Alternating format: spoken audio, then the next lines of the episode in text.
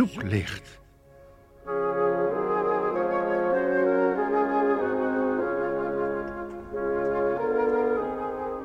Welkom luisteraar in het familieprogramma van de Stichting Adulam, waarin we weer samen op weg gaan naar het licht. We doen weer samen de Bijbel open en wel bij een bepaald gedeelte wat gaat over vergeving. Vergeving, een moeilijk onderwerp. Maar het wordt nog moeilijker wanneer we dan ook nog het woordje vergeten erbij betrekken. Vergeten, kan dat wel? Wanneer je veel lijden, veel pijn hebt gehad van wat andere mensen je aandoen. Vergeven is al één punt, maar het dan ook nog vergeten, kan dat wel? Daarover gaat dit programma. Gaat u weer mee op weg naar het licht?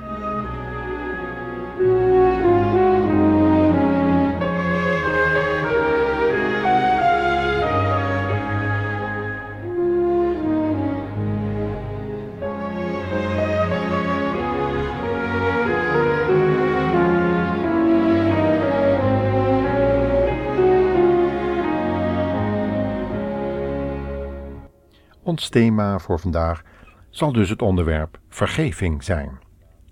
Maar in verbinding met het probleem van onze emotionele verwerking en onze herinnering. Want dat laatste vraagt meer van ons dan alleen maar de bereidheid om te vergeven, nietwaar? Juist vanwege het feit dat velen nog wel willen vergeven, maar moeite hebben met de verwerking van de opgelopen emotionele schade en daardoor niet kunnen vergeten wat er gebeurd is. En daarom kunnen er onaangename gevolgen zoals stress, bitterheid en neiging tot vergelding ontstaan. Hoe dit allemaal kan worden voorkomen, kunt u in dit programma beluisteren. U kunt deze studie natuurlijk ook opvragen bij onze stichting, en dat is dan de Stichting Adulam, postbus 3504 in Curaçao. U kunt ook de andere programma's opvragen, eventueel ook de druk, want al deze programma's zijn ook in druk verschenen. Maar dan nu ons thema: vergeving. Ja, maar ook vergeving en vergeten.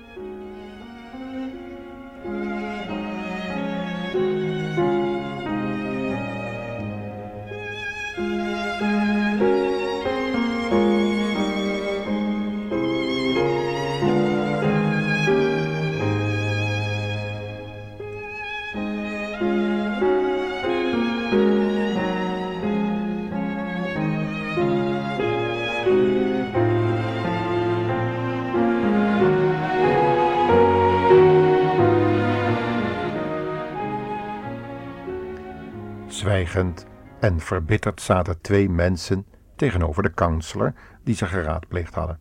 Het huwelijk stond al enige tijd onder grote druk en ze dachten erover om er uit elkaar te gaan. Ria had in een moment van eenzaamheid en een sterke behoefte aan begrip en aandacht de fout begaan om haar gevoelens met een collega op de zaak te bespreken. Dat gebeurde wel vaker. En van het een was toen het ander gekomen.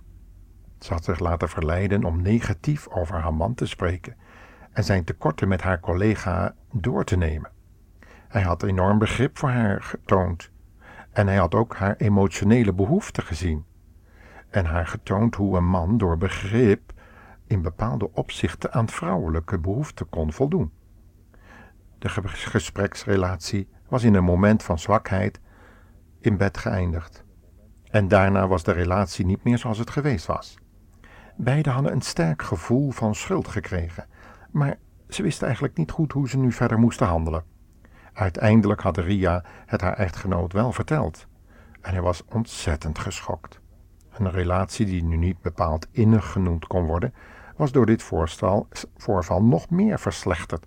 En ze spraken erover om dan maar in vrede uit elkaar te gaan, om eventueel met een ander een nieuw leven te kunnen beginnen. Maar voordat ze deze gedachten zouden uitwerken, wilden ze eerst eens met een christencounselor spreken en uh, hun probleem aan hem voorleggen en naar zijn mening vragen. En daar zaten ze dan, twee beschadigde zielen, die aan het einde gekomen waren van een, zij het gebrekkige, maar langdurige huwelijksrelatie.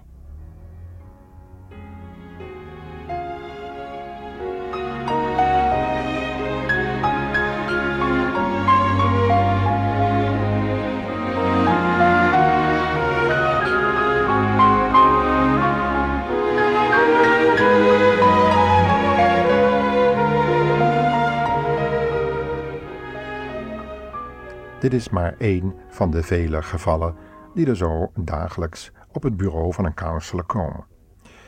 Laten we eens zien hoe counselor Lawrence Krab Jr. zo'n probleem heeft bespreekbaar gemaakt. We bevinden ons in zijn spreekkamer en luisteren naar een uiteenzetting over het aspect vergeving, in verhouding met onze emotionele reacties. We horen het echtpaar Wim en Ria hun gekwetste gevoelens uiteenzetten en we denken met hen na over het antwoord van hun counselor, die tracht aan te geven hoe zij als echtpaar kunnen leren omgaan met gekwetste gevoelens in het licht van de Bijbel en het volbrachte werk van de Heer Jezus. Want alleen de Heer Jezus, Hij is de perfecte counselor en raadgever. En zoals de profeet Jezaja hem dan ook schetst, Hij alleen aan uitkomst geven. Daarom is het goed om eerst de kwaliteiten van deze van God geschonken counselor te schetsen. En daarom lezen we ook iets uit Jesaja 9 vers 5, waar God belooft via deze middelaar uitkomst te geven. Jesaja 9 vers 5 dus.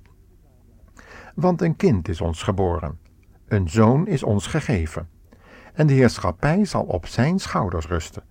Dit zullen zijn wonderbare titels zijn. Wonderbare raadgever of counselor, machtige God, Vader der eeuwen, vorst van de vrede. Tot zover de schriftlezing uit Jesaja 9.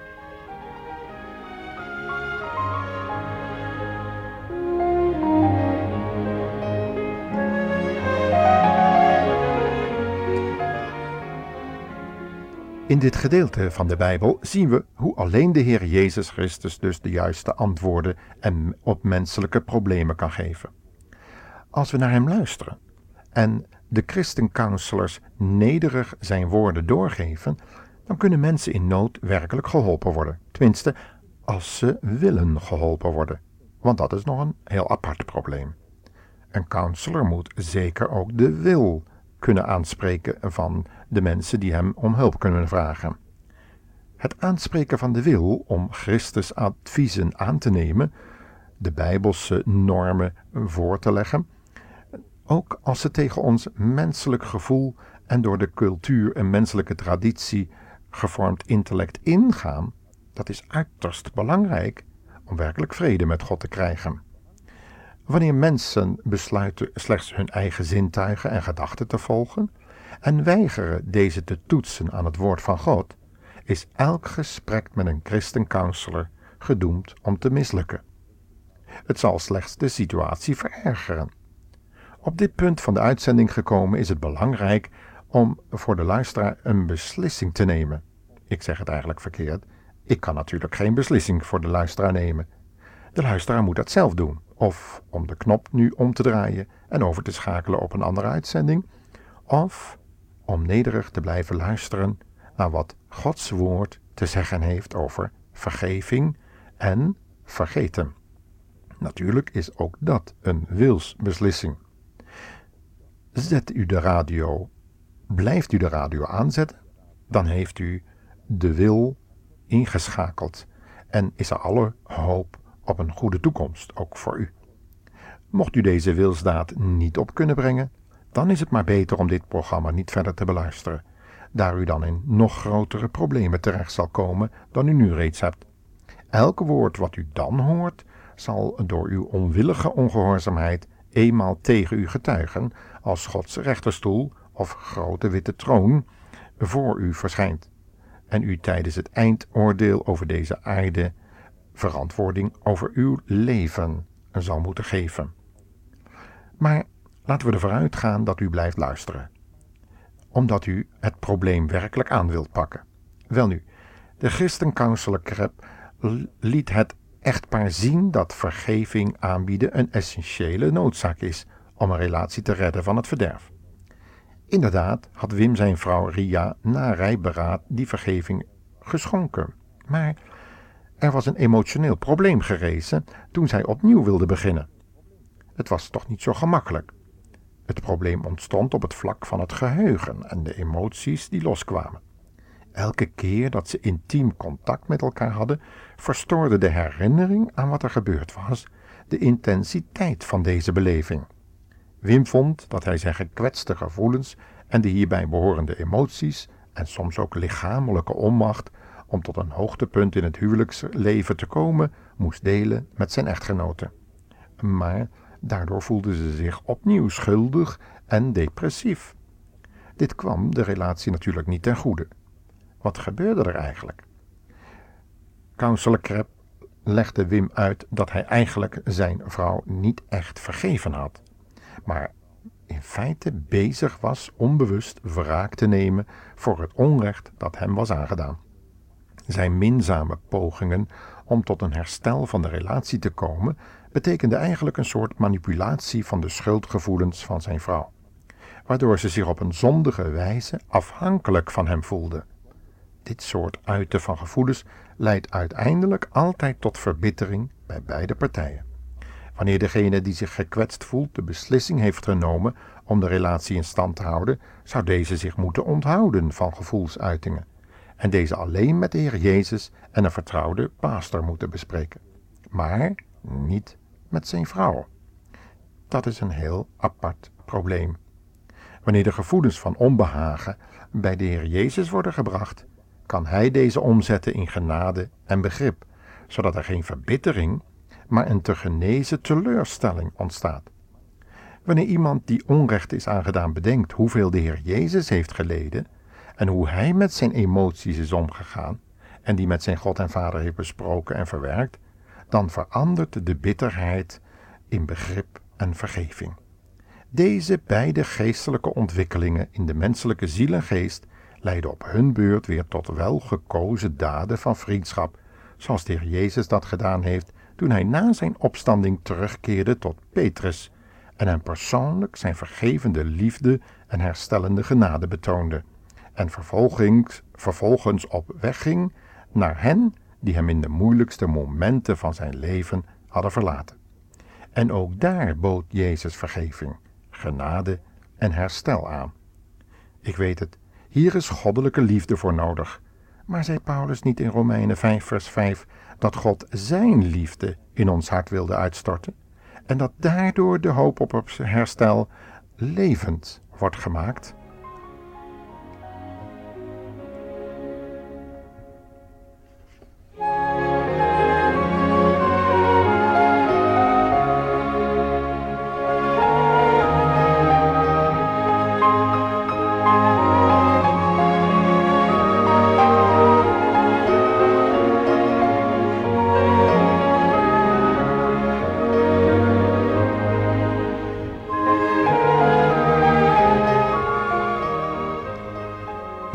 Hebben wij van onszelf deze liefde niet.